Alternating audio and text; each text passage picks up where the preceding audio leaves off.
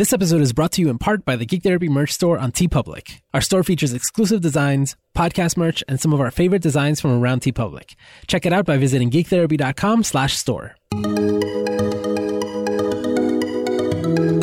Welcome to GT Radio on the Geek Therapy Network.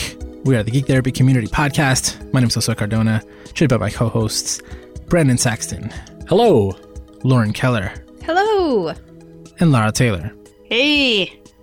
Today we're going to talk about accessibility, but first, let's check in on the network. This week we have new episodes from Superhero Therapy on Captain Marvel and an episode from Jedi Council on eating disorders and suicidal behavior. And as always, a huge thank you to our Patreon supporters. And of note, our producers, Ben, Booney, John, Kat, Mark, Reese, Jamila, and Lydia. Thank you, thank you. Like, I, I hope this isn't becoming, I need to come up with like more creative ways to say thank you because I don't want it to seem like I'm just, like it's a habit that I'm saying thank you. Like, I'm, I'm genuinely, genuinely thankful. Get creative, Josue. I'll try. The appreciation trumpet. Bow, bow, bow, bow, bow, bow, bow. we appreciate you. You should take that clip, Josue, and do every week. Maybe. No, we need something genuine at the moment as it happens. Many thank yous. All right, so the topic of accessibility. If you pay attention to gaming news at all, you've probably heard that word thrown around a lot over the past two weeks. And I don't know, I, I wanted us to chime in on that too because it made me think about a lot of things. So, in summary, what's going on? Uh, why are people talking about accessibility, Lauren? Uh, so it what last month I think, uh, From Software put out a new game called Sekiro: Shadows Die Twice, and like all of the Dark Souls and Bloodborne games, uh, it's very difficult. It's a hard ass game, and um, a lot of people are struggling to play it, and that of course goes into the conversation of games difficulty and then very quickly slides into accessibility. Why does that happen? Because I don't necessarily think that the two need to go together in the same conversation. Maybe they do. What do you think? Yeah, I, I picture it as a Venn diagram in which there are two conversations. There's game difficulty as a conversation, and then there's game accessibility as a conversation. They do overlap. There are instances in which difficulty is an accessibility point. Um, where some players, if a game is too hard, like there's there's no amount of practice or whatever they're going to be able to do to overcome it, and then they just can't play it, and that sucks. But there are also lots and lots and lots of accessibility features that have nothing to do with difficulty. Yeah. And the quotes that I most appreciated throughout all this conversation is that when we're talking about accessibility and possibly difficulty, we're talking about choice, a, a choice to let certain people have an experience. And some of those are very easy to comprehend. Like if you're colorblind, some games have multiple colorblind modes mm-hmm. to help you actually see what's on the screen and discern the good guys from the bad guys right? and and be able to read the HUD. Like a company to an extent has a choice, right? Whether or not they want to put that in a game. I'm going to eh, you know ignore the fact that a small indie publisher doesn't have the money to put that into the game at launch doesn't matter how badly they want to. But assuming that that all resources are available, something like that makes sense. Something like remapping buttons can make it a lot easier for someone who has difficulty with a particular digit on their hands to be able to use a command that then you know and like make a choice about changing one command for another because that would be easier or, or more comfortable. And there are many many examples about that. But the idea that there are choices that are made especially when we're talking about larger companies choices that are made that don't allow or don't um yeah that don't allow certain people to experience something uh, that's where the conversation gets interesting for me. Taking it outside of video games something like subtitles you don't have to put subtitles on your YouTube video, for example. I believe there are laws that require closed captioning on uh, network television shows, uh, but like the internet is just it. There are no rules about that. And I remember Netflix for a while. There was a situation where a lot of new shows didn't have closed captioning at first. Now Netflix has gone like to the extreme. Netflix has versions for the visually impaired. Like you can watch a Netflix mm-hmm. show if you're blind because it has a narrated audio version. They they've gone above and beyond for their own shows anyway, although they don't require that for all shows. So I think this conversation can go in a million different ways. I have some ideas, I have some thoughts, and I'm just curious where everybody is on this, if there's been any interesting conversations or articles that you've seen, if this brought up anything to mind about experiences in your own life or something that you've had with clients, because I, I think it, I think accessibility is a, is a super important topic, and it's something that will come up in a lot of our work in the future, and I want to talk about it. Well, I read an article on digitaltrends.com by Steven Spohn. I believe that's how, or Spun, Spawn. I'm not sure how you pronounce his name, but he is the chief operations officer um, for Able Gamers uh, and is a, a, big advocate for people with disabilities. And um, he wrote this article about Sekiro and accessibility and really broke down a lot of the conversations that were going on around Sekiro and accessibility specifically. I think that's a really good read, and he does a really great job explaining the distinction between difficulty and accessibility. Because for people, disabled people, we're not all starting at the same baseline. Not everybody has the same exact skill set going into a game. So playing a game like Sekiro that's already very challenging, if you have disabilities like let's say muscle fatigue in your hand, so you can't play you can play video games, you can push all of the buttons, but you can't play for very long. You can only play, you know, for like half an hour before you start experiencing fatigue or pain.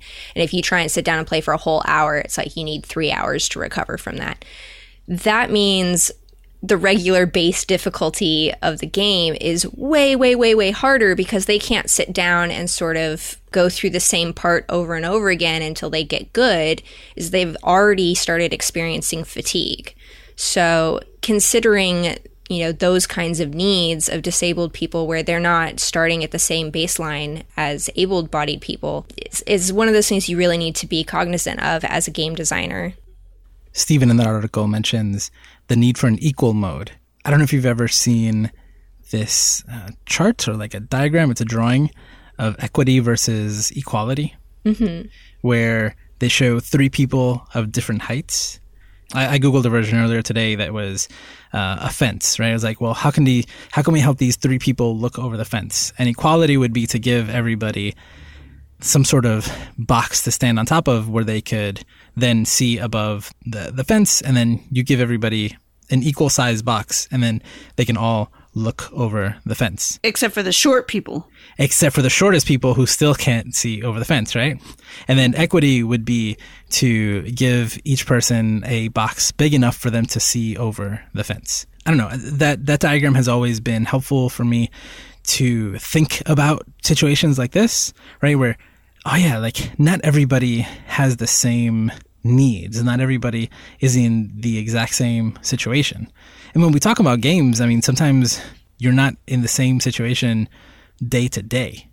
Even though it's in gaming, I know Sekiro is the is the reason why people are talking about this because it is a, a supposedly difficult game, and a lot of people say, "Oh, well, from the the company that made the game is has done a lot of things to help with accessibility." but it still leaves a lot of people feeling like they can't play the games or they can't get through certain parts we had uh, a conversation that was almost the opposite of this on a episode of Headshots. Lauren and I talked about the game Celeste, which lets you not only change the speed at which you the, the game is played, but also different aspects. So like you can basically be invincible, slow down the game, add infinite jumps. Like you could pretty much do anything that you want to make the game easier for you. And the idea is that you would at different times have, or different people would need a different level of difficulty adjustment. And I remember one time I was streaming the game and I was so tired after an hour that I changed the settings again because at that point, I was not at the same place where I was, like me physically and mentally, I wasn't at the same place when I started the game. So to be able to finish that level, I needed to adjust a little. No, I could have left, right, and taken a break and come back. But I wanted to finish at that moment, so I ended up adjusting the difficulty a little easier so I could actually complete it. And not every game has, or very few games have those type of features. And I would argue that most things in life have, uh, you know, don't have those type of features. But I think this conversation is interesting around video games because we can program in all of these different things. Like the possibility exists in the way that maybe it doesn't in other parts of our lives, or at least it's not as easy.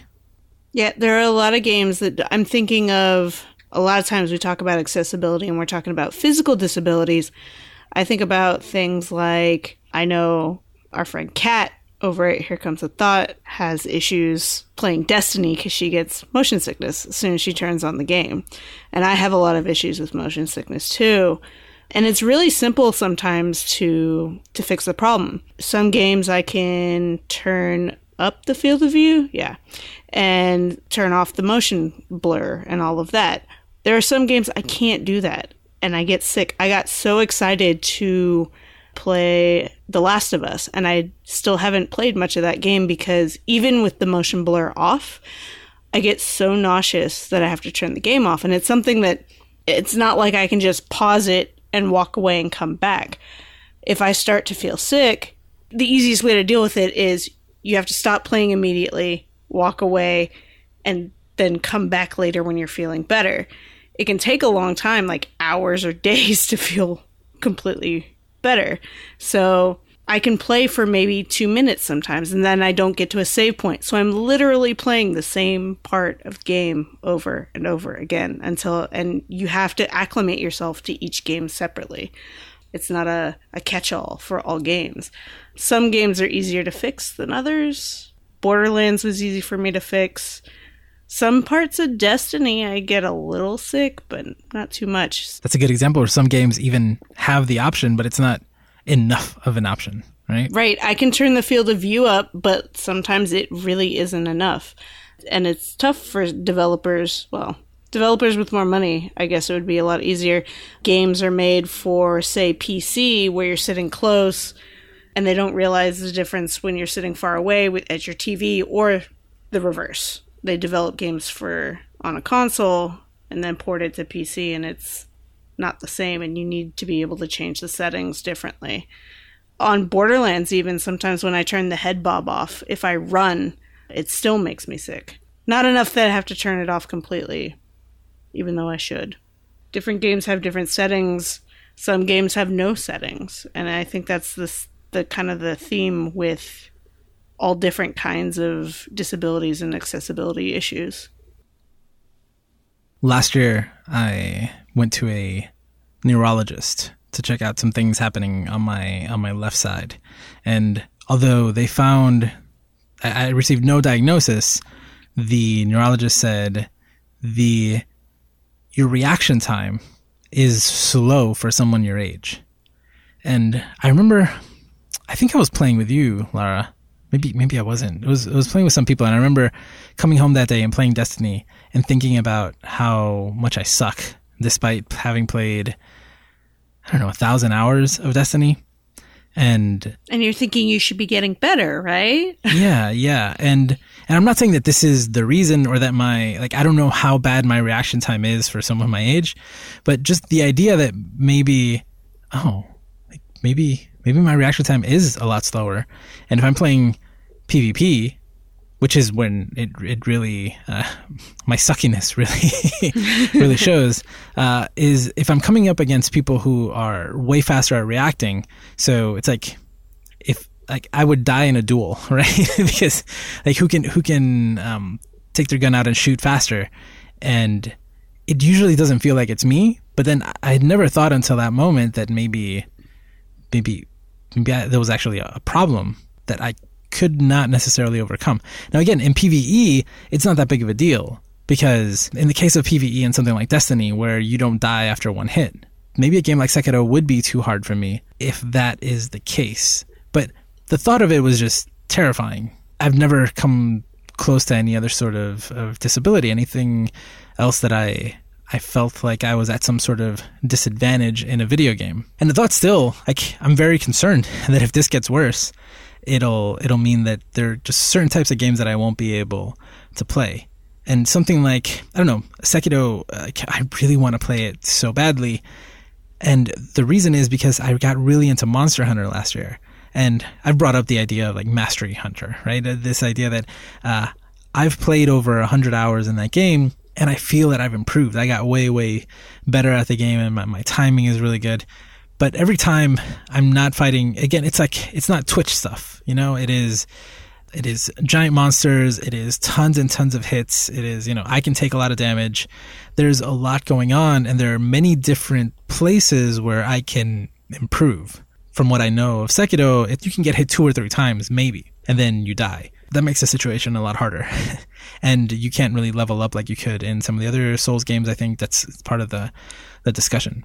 But like, what, what can I do in that case? Uh, I don't know. Uh, recently, I was playing Beat Saber, amazing game. And mm-hmm. I was recalibrating it to a new television and it says something I think I think it was Beat Saber.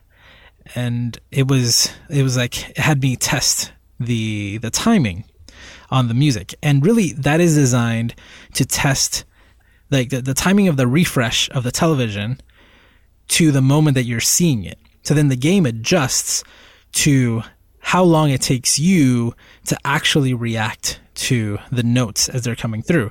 And Rock Band, Guitar Hero had similar things. But I've, I've been thinking that if my reaction time is actually slower, then that means that it should also be taking that into account, which means that the game is now calibrated to me instead of just calibrated to the TV and the setup that I have. So I thought that that was really interesting that what would it be like if other games took it to that level, right? Where it's like, okay, we're going to calibrate it to your reaction time, to your strength level, to your abilities, right? It's like, imagine a setup where it was, okay, uh, these are the top 10 commands that you need. There's this many buttons. Let's see how it would. Maybe you can't hit all of the buttons on the controller. Then maybe we can program some combinations and it like kind of walks you through the process and helps you choose the best way to play. And I've never played a game that takes it to that extreme. Now, PC gaming is something that is also really interesting in all this because something that doesn't exist in a, in a console game can exist in the PC space. A lot of mods exist to make games easier. I believe that there are already mods for Sekiro. I think is that correct? I'm playing it on PS4. So are you playing or are you watching? Uh, mostly watching. I'm very bad. it's uh, an ongoing thing from Dark Souls. I, I love the Dark Souls games and Bloodborne, but I don't I don't play them. I mostly watch. Hmm. So on, on PC, the modding community has come together in many instances to make a game easier, to add an easy mode, to just do a million different things. Sometimes it's just a cheat, right? But it's something that allows people who may need it to do that. And this isn't always about need either, because yeah, you just said you you tend to watch the Souls games, but that doesn't mean that if you actually put time into it that you wouldn't get good. I mean, yeah, that's kind of yeah. I I being you know able-bodied and and generally neuro- neurotypical, um, I, I could sit down and put hours into the game and actually get good at it. I mean, especially with Sekiro, a lot of it is just um, timing. It's not necessarily that the the game is really really hard. It's that it's really trying to teach you proper timing with each of the enemies.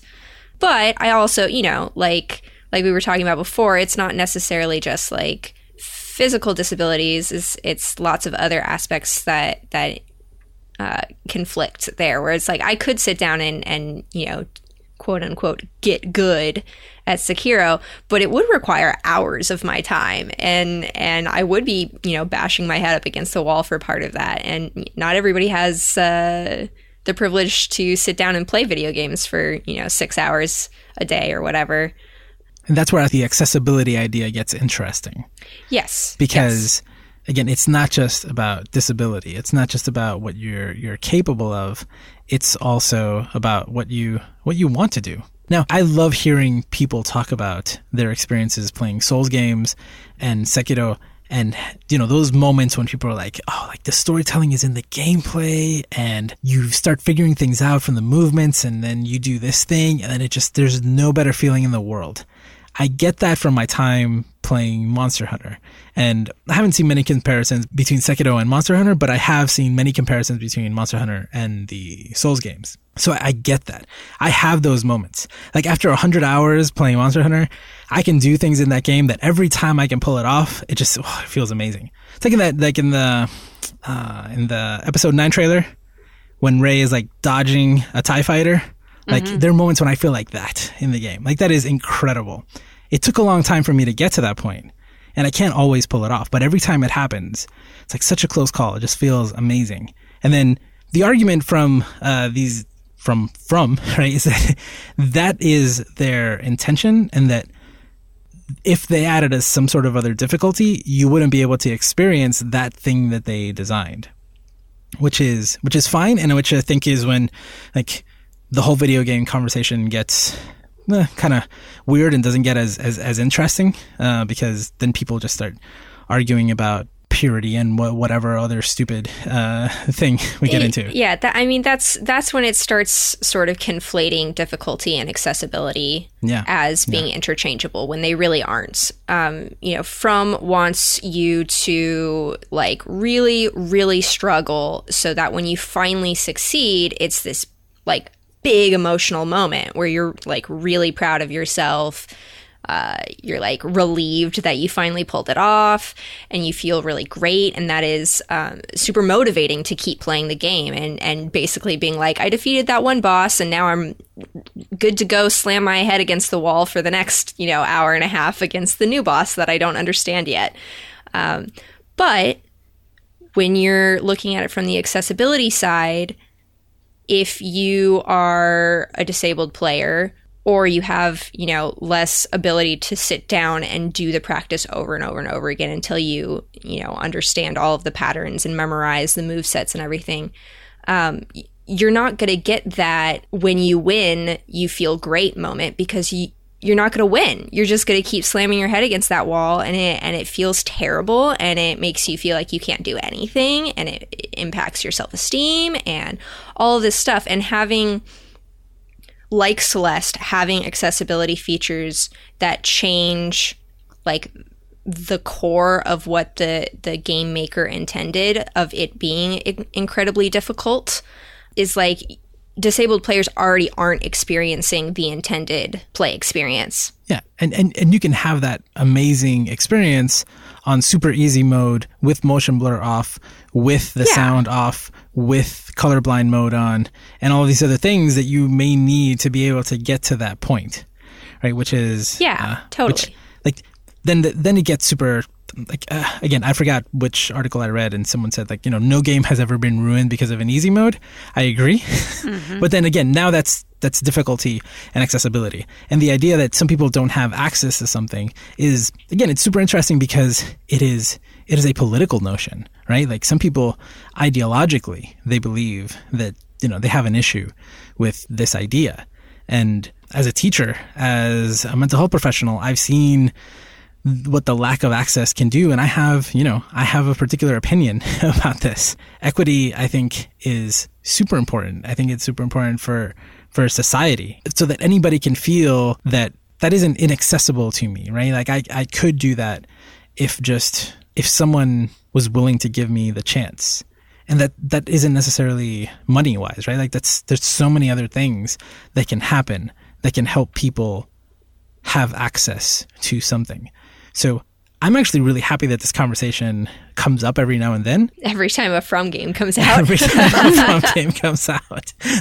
uh, I, I like it because in the periphery, right? Like if you talk about this long enough, you start having some really interesting conversations, and when you start applying it to other areas. Brandon, you haven't said anything, and you're making me feel uncomfortable. I'm sorry. I Wait, wait, but you've bought you've bought Dark Souls one, like several times. yeah. Tell me, Yeah. tell me about what. you must have some opinion on this. Oh yeah, I mean certainly I think that's probably mostly or at least primarily driven by my enjoyment of the game and the fact that in the past, I mean very literally I've I'm sure I've sunk 3 to 400 hours into Dark Souls um, 1, 2 and 3 combined at least, which isn't a tremendous amount, but it, it's an amount of time certainly to give me the baseline skill set to be able to just jump into the game even after taking a break. Uh, beyond that, just in terms of of not having access to games or games having features or characteristics that would prohibit me from engaging with them, it, it's not something I, I've experienced either directly myself or even indirectly through any of my clients, at least so far. So I've, I've, I have to admit, I've sort of just been being quiet and just kind of soaking this in and trying to at least take that perspective and consider what that would be like for me and and have to admit that that would that would certainly suck. Um, like you pointed out I I've bought Dark Souls. I have multiple versions on multiple consoles and it's a series that I enjoy quite a bit. And it, it's painful for me to think about if I wouldn't have had the the experience or the opportunity I guess is a better word to be able to engage with the series that actually is pretty meaningful to me. So, I have a question for all of you. Um, are there any accessibility features that you guys use regularly? Like, for example, I always turn on subtitles um, for video games. That that is almost always if uh, if you start the game and it lets you go to the options menu, I always check out the options first, and I always mm. turn on subtitles. That that's true for me too. Yeah.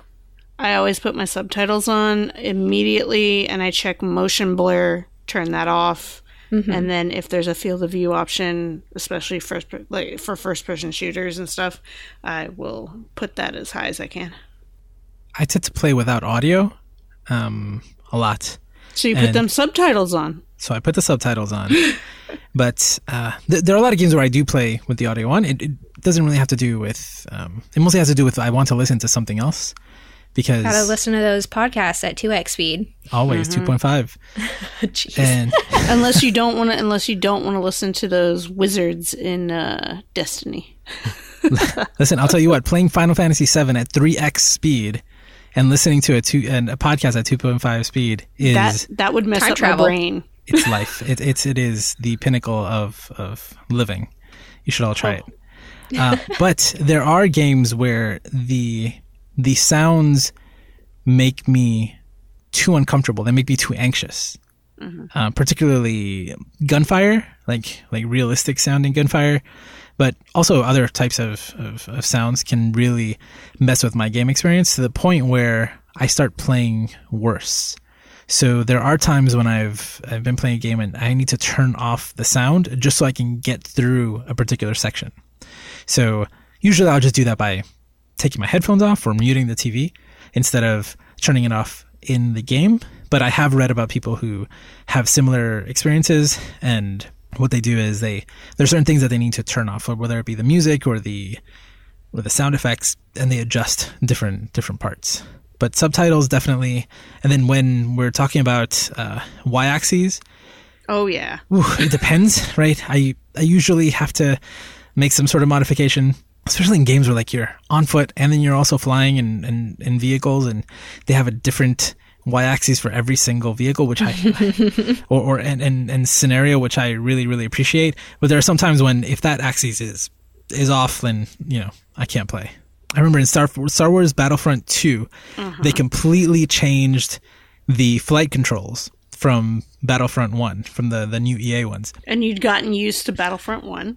yeah, and I played 2 and I couldn't do mm-hmm. anything. And I ended up I ended up doing like same. a like a southpaw something like it was ridiculous. I ended up switching the sticks, doing all sorts of crazy things until I was like, "Oh, now I can definitely play." And and now I can enjoy it. But before, I could it just like my brain could not wrap around the way that the flight controls are set up by default was horrible. I, I don't think I'd, I think that's the most uncomfortable gaming experience I've ever had because nothing that I was trying to do in the game, nothing that was happening in the game matched with what my brain wanted it to do.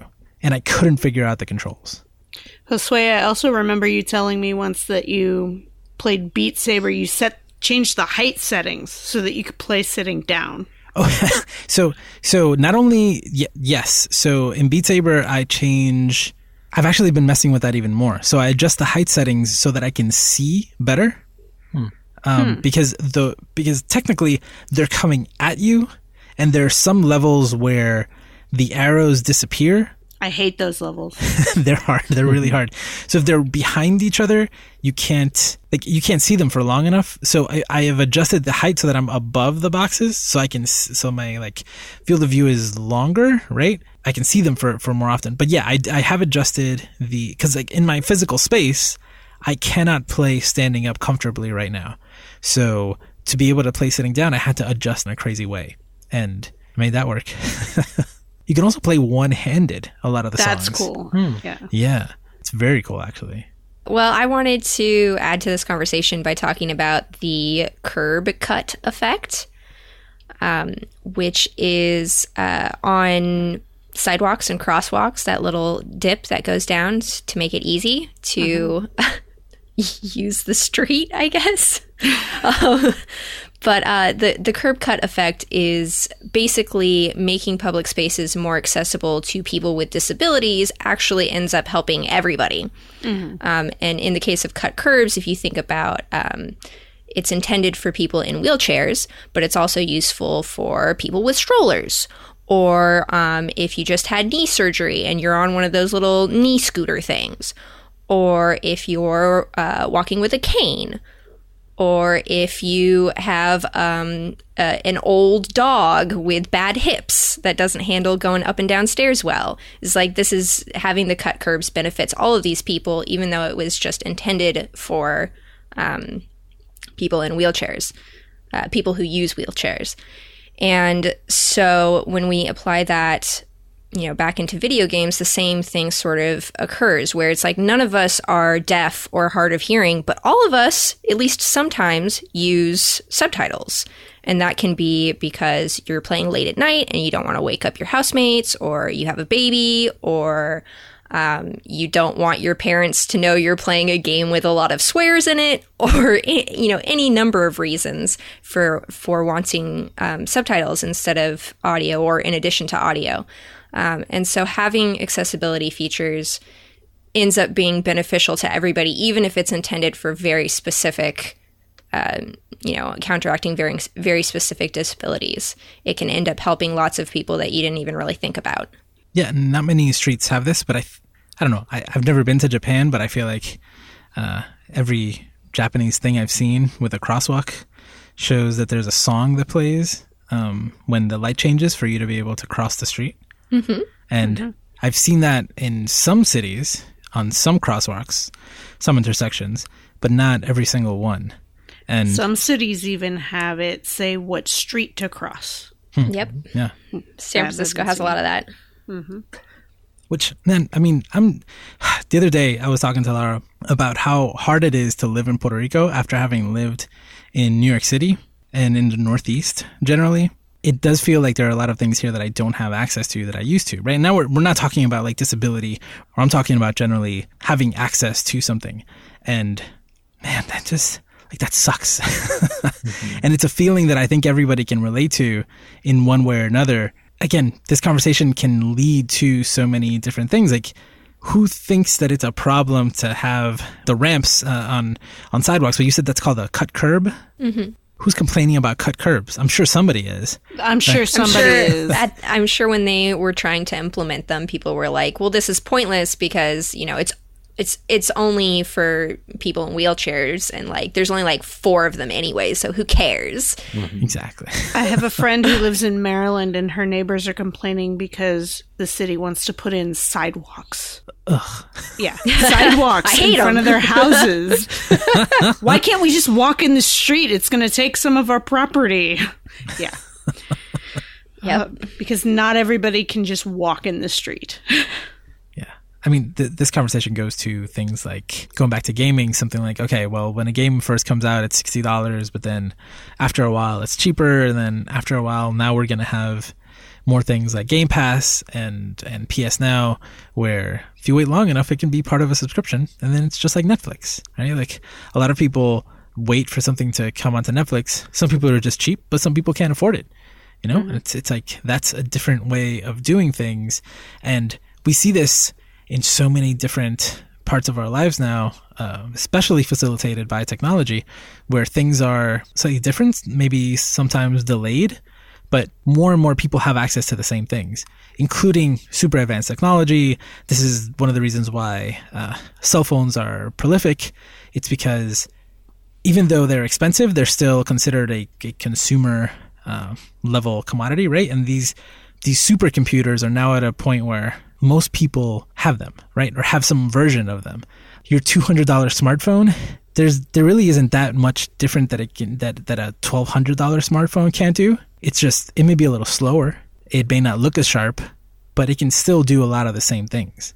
And I think a lot of bullshit in this gaming conversation because when you look at it in other parts of your lives, you realize like, oh yeah, the cut curbs didn't bother like didn't affect walking on on sidewalks in in any negative way. It only helped people and it made it easier for other people that maybe you know you didn't even realize that that was uh, possible benefit. And then in other areas of our lives, like things, despite the despite the economic disparity that there currently exists in the world, there are still some things, not everything, and especially not a lot of the important things, but there's still many things that are more accessible to more people in different ways. And I think it's a an interesting conversation that's so focused on from games. like, thank you, Sekiro, for opening up uh, people's minds to to this topic, something that maybe they, they don't think about often. And and I hope it can it can lead to I don't know better better things overall, more equity across the board. Hell yeah, we want that because games should be for everybody. All right. Well, we talked a lot about uh, accessibility. um, let's take a break and then come back with Media Matters.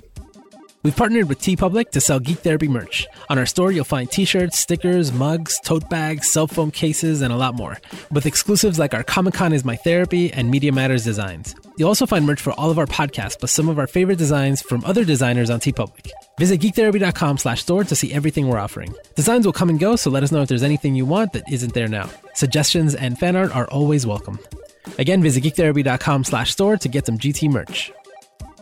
All right, so we're back. Time for Media Matters. Media Matters. So this one, just anything goes regarding uh, Media Matters. Uh, I have a Media Matters example, though it is not recent, of some of my favorite games, Silent Hill 2 and Silent Hill 3, have difficulty options for both combat and puzzles. And they are separate difficulty sliders, which I think is one of the coolest things to see in that kind of um, survival horror, creepy narrative game where um, for me, I do not gain pleasure from defeating extra hard bullet sponge monsters. Um, I want them to be easy and um, only scary because they surprised me, not because uh, I might actually die.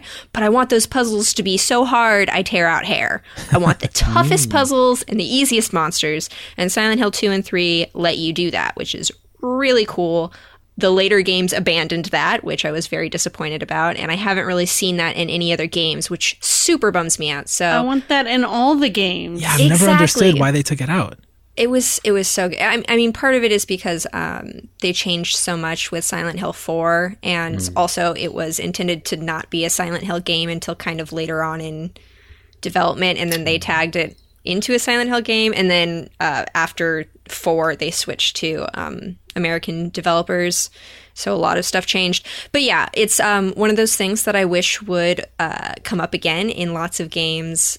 You know, if they they have that sort of mix of puzzle solving and combat or platforming or what have you, um, having them have separate difficulty sliders uh, I think is an, acce- an accessibility feature because um, if you have uh, let's say you have some some cognitive issues and you're not great at solving puzzles but you have no other problems playing games I- otherwise is you can set it to be hard difficulty for combat but you can put the puzzles on easy so you don't get frustrated when you're doing the puzzle parts. And then you know like me vice versa is like i, I don't want the gameplay part to be hard. I, I just i want the puzzles to be challenging. And so I, I set it you know the opposite direction with hard puzzles and easy combat um, I, I wish a lot more games would do stuff like that. Lara, you played Bravely Default, correct? Some, yes.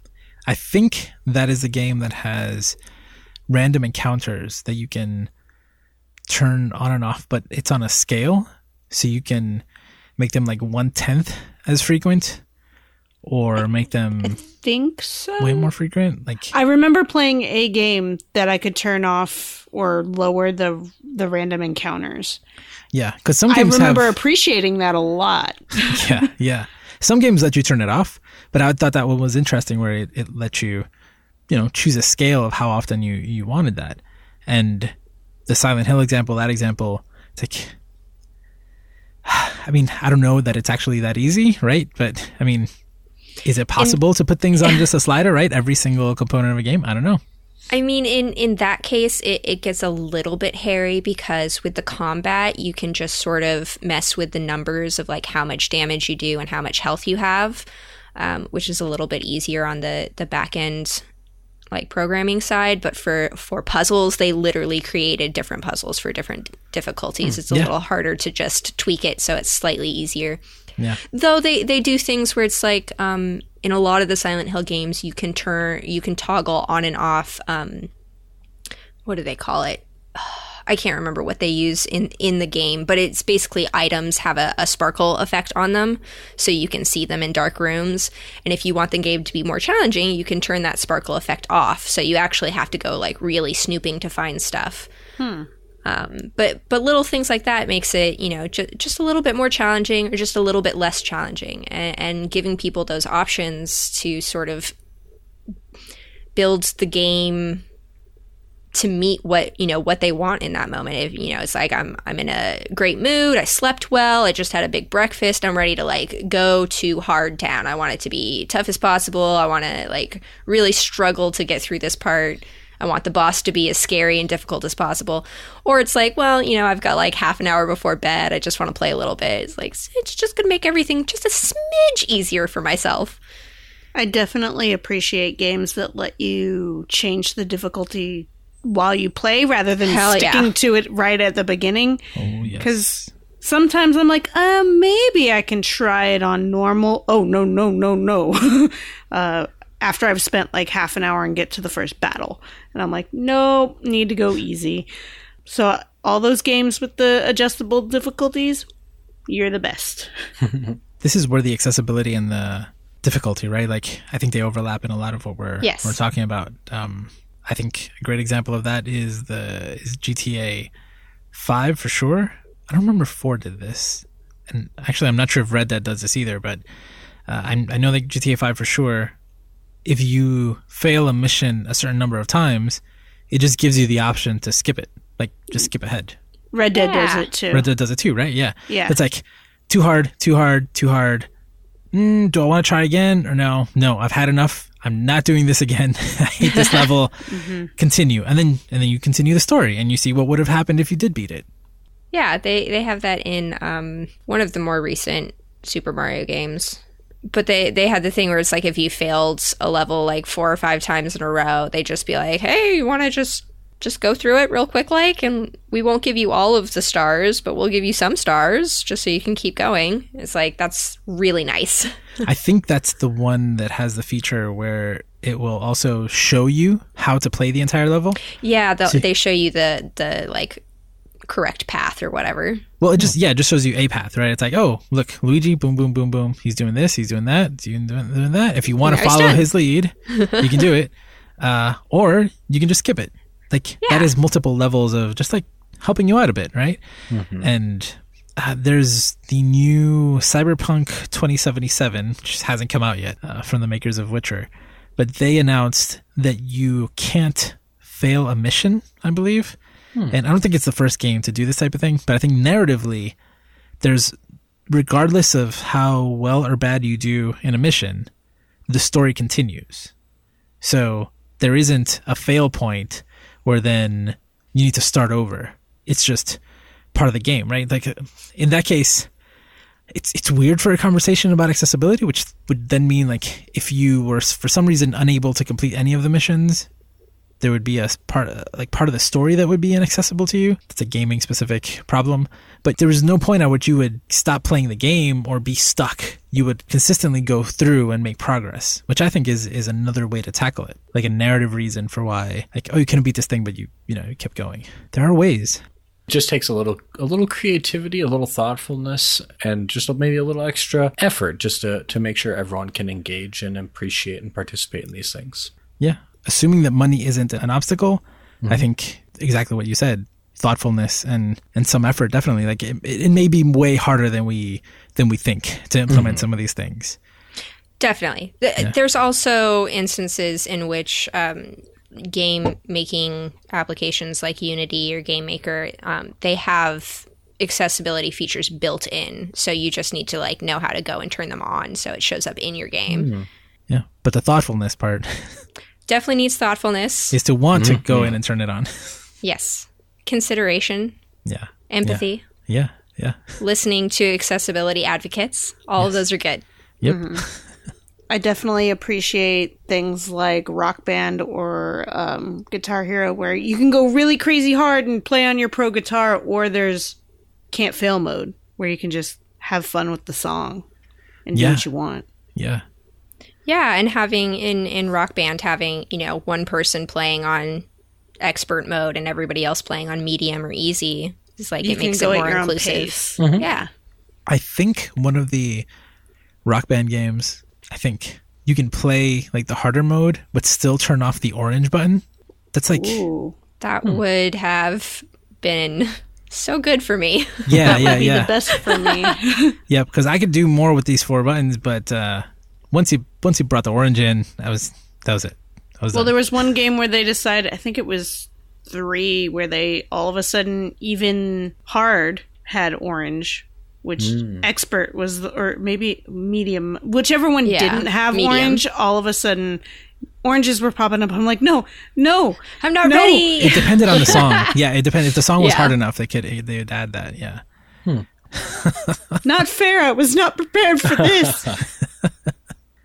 Brandon, did you bring an example? Yeah, so the I think the one really nice meaningful piece of media that I I consumed in the last week was Shazam and I thought that it had some really nice messaging about I mean some depictions of loss that were really important and grief and also just some really interesting and I think meaningful messaging about family and and making connections maybe with people who aren't biological or blood relatives but still having that bond and having those support systems um, that in a way that I mean just to me not having experienced those things really seemed like a pretty cool and, and meaningful example that I'm I'm hoping and, and I'm guessing that probably a lot of people could relate to or or found some found some meaning in. So I thought that was good in our in our uh, spoiler bonus episode, Lara said that everybody in her group home should should watch this movie. I think I actually said every client I've ever worked with. sure Did you say every child who has ever been in the foster care system? That should watch too. it? Did you say every human in the world? Every human in the world should Yeah. watch Shazam. No, really. Yeah, that's a good that's a good choice, Brandon. mm-hmm. There's yeah, lots of stuff great. there to talk about. Yeah, absolutely Yeah. Lara. Playing Borderlands 2 with you. And yeah, yeah, that's the media I've consumed this week. Um, and it, it kind of has a little bit to do with accessibility and the fact that I remember playing the scene uh, with Claptrap, and he's like, "Let's go defeat the final guy." Uh, it's been years, so let's go defeat Handsome Jack and lead the way. I'm going, and then he can't go up the stairs because because he's got a wheel and he's like no my one weakness. Um and I hate how relevant this that is. yeah this no it really is. And that when i when i played that part i was thinking about oh we're going to talk about accessibility soon. But i mean and borderlands has been my my accessibility thing. I i had to get over a lot of things to be able to play it. Um and th- there's other things in there too that are great in general, not just with accessibility, but um you and I started playing the uh, Tiny Tina DLC, and Yeah. that seems to be relevant. We haven't finished it. Well, you have, but I haven't, and uh, uh, relevant to loss and and dealing with loss in a in a positive way Absolutely, yeah. s- semi-positive way. I mean, there's lots of explosions and and and murder, but um, I'm having a good time with that. Yeah, but I mean, basically, she starts like Tiny Tina starts a D and D campaign, and she hmm. molds it in a way that helps her deal with the loss of a friend, mm-hmm. and it and is- and we we it is hilarious and and so far kind of heartwarming, and heartbreaking. Also, heartbreaking mm. at first. Yeah. We need to talk more about that in the future because I've never seen game touch that topic before. Like it's funny because uh, like I know Adam and Adam from Game to Grow now, and I know that they do therapeutic RPGs, and they do this this type of thing. But the first time I ever even considered the idea was from the Tiny Tina DLC in Borderlands 2. she's the best character in general. So I'd love to see more. I, we need to we need to finish playing that. Yeah, And, yeah, uh, we do. Definitely talk more. Yes, yes. And then uh, I, I brought one example, uh, not gaming related, It was from a TV show Fresh Off the Boat, where oh, I love this show so much. So they're in the 90s right now, right? And there's an episode where two of the brothers are trying to understand each other and they just can't connect. And uh, one of them really likes music, the older brother Eddie. And then Evan, the, the youngest brother, he turns on MTV. He doesn't like MTV. He's a big nerd. Like he doesn't watch MTV. So then he's watching MTV and he sees the video for TLC's Waterfalls. And he's watching it and then he like completely gets absorbed in the song and in the lyrics. So then he goes to his brother and says, Eddie, Eddie, I, I finally understand you. I listened to a song and it touched me. It meant so much to me. The song, it's about like not taking on more than you can handle and like being comfortable with who you are. And then he's like, it like it meant so much to him. And then Eddie just looks at him and says, actually, the song's about HIV. What I what I love about that that episode that that scene is that you know we've been talking about this over the years. Sometimes you consume a piece of media and you don't know how it's going to touch you or how you relate to it. And it really doesn't matter what the artist's intention was or what other people around you interpreted. It's that you were able to move forward or learn something about yourself or have some sort of moment through this content that you that you really enjoyed. It was very like one of those meta geek therapy moments that I that I really really really appreciated. Plus the brothers got to and got along. It helped their relationship a lot. It was very good. All right, and so before we go, let's do a geek therapy segment where we talk about something that was therapeutic in the most general sense. It either made us feel really good last week or helped us get through a tough time. Brandon, what you got? Um, mine is almost in line with our past conversation about self care, where I bought myself something, and I'm hesitant to use that as geek therapy after how much I, I just vehemently said that and shouldn't count as self care, but here I am. Um, I uh, with my impending dissertation defense and graduation in the next couple of weeks, I bought myself a little graduation present this past week in the form of a 3D printer, which is kind of cool and something I've always puzzled about and like wanted to dabble in. I don't have any background in it. I've not used it, so I'm going to be just learning on the fly, but I'm excited to print off like some D&D minis and stuff like that. I, I like the miniatures and I like painting them, so it'd be cool to be able to print some, make my own and have something kind of neat, I guess. It, it made me feel good. I'm looking forward to it. That is so cool. What model did you buy? I got an Ender 3, which is a, a, a lower uh, price model. I think my understanding of it is that it requires a little bit of fine tuning to get it running kind of well and a little bit of effort to really kind of get to know it. But if you, if you're patient and, and put in the effort and maybe 3D print a couple of upgrades, my understanding is you can, you can end up, uh, printing off some pretty cool stuff with it. Me and my girlfriend bought a CNC machine that was like that. It was like, oh, you know, put it together yourself and then fine tune it and get it just right. Yep. It took us like two years, but it was Oh, worth yeah. it. Absolutely. that, that will be my experience, I'm guessing. I'd love to come over and help you out with that. Bring my tools over. Yes, please. Lauren. Uh, my geek therapy this week has been Game of Thrones. Oh, Season eight, episode one. Bow, bow. Um, Man. the the GT Discord and uh, my my local group of friends have a group chat, and in both uh, the Discord and my group chat, we're sharing tons of Game of Thrones memes. They're very funny. Um, it's just been really great. It's been you know two years since I've had people willing to gush about Game of Thrones with me. so, baby, I'm back. Woo woo! Dragons. Lara? Not to talk about Borderlands 2 again, but I've been trying to beat that game for six years now, and I finally beat it. Woo! Thanks to Josue helping me out. And my super OP character.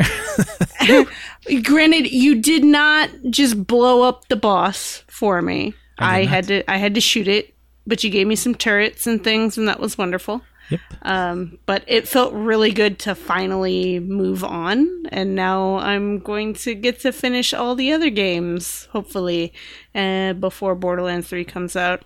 Um, and then a quick thing my friend, uh, I went to my friend's wedding this past weekend, and instead of a first dance, they had a first board game as a married couple. Oh. and so they they got they got eight copies of Tiny Towns donated so that they could have the entire wedding. So there were only like 40 people, 50 people at this wedding. We all played the game together. Um, and the winner at each table got to bring a copy of the game home, and Nina won. So, Yay! yay! We got a copy of Tiny Towns, and it was the coolest thing ever. I thought it was so cute to have first board game as a married couple. Yeah. Oh, that's so cool. I've never heard of something like that. I love that. Yeah, the instructions they have look like state like actual legit copies of the instructions, but it says that like it'll say Barry will call out a a uh, a card and then you place a thing and it's oh it was so it was customized and, and beautiful. I loved it so much. Oh man, love it. Uh, my geek therapy this week was definitely the DC Universe app. I talked before about how they were going to add twenty thousand comics or something like that to the service. They're adding ten thousand this week. Oh, it's like it's like I'm back home, guys. It's like I'm I'm finally. I, I picked up at the end of the New Fifty Two era stuff, like pre Rebirth, and now I'm I just finished Rebirth one to just like really get into it. I am I am so happy. You guys have no idea.